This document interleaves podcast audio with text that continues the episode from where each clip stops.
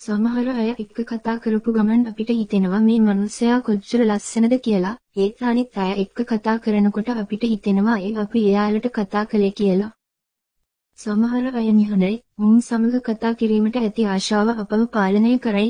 නමුත් සමහර අය නිහඬ නමුත් ඔවුන් සමග කිසිදු ආකාරයක සංවාදයක් කිරීමට අපට අවශ්‍ය නොවන බව පෙනේ.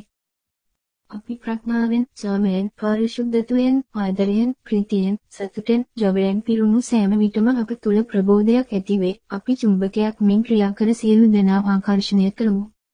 සිතුවිලි ලෙස ජීවිතය